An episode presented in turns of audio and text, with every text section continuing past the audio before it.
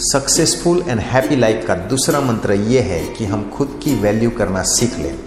क्योंकि भगवान ने हमें सबसे अलग बनाया है। हमारा सोचने का तरीका, बोलने का तरीका सब अलग अलग है। हमारी क्षमताएँ भी अलग अलग है। कुछ लोग दूसरों को इतना ज़्यादा इम्पोर्टेंट दे देते हैं कि खुद की वैल्यू ही करना भूल जाते हैं। इसलिए खुद के लिए कुछ नहीं करते हैं, दूसरों के लिए कुछ ना कुछ करते रहते हैं। लेकिन जब हम खुद के लिए कुछ करना सीख लेंगे, तब हमारी लाइफ को हैप्पी और सक्सेसफुल बना पाएँगे। इसलिए खुद की वैल्यू करना सीख लो. इस you happy and successful life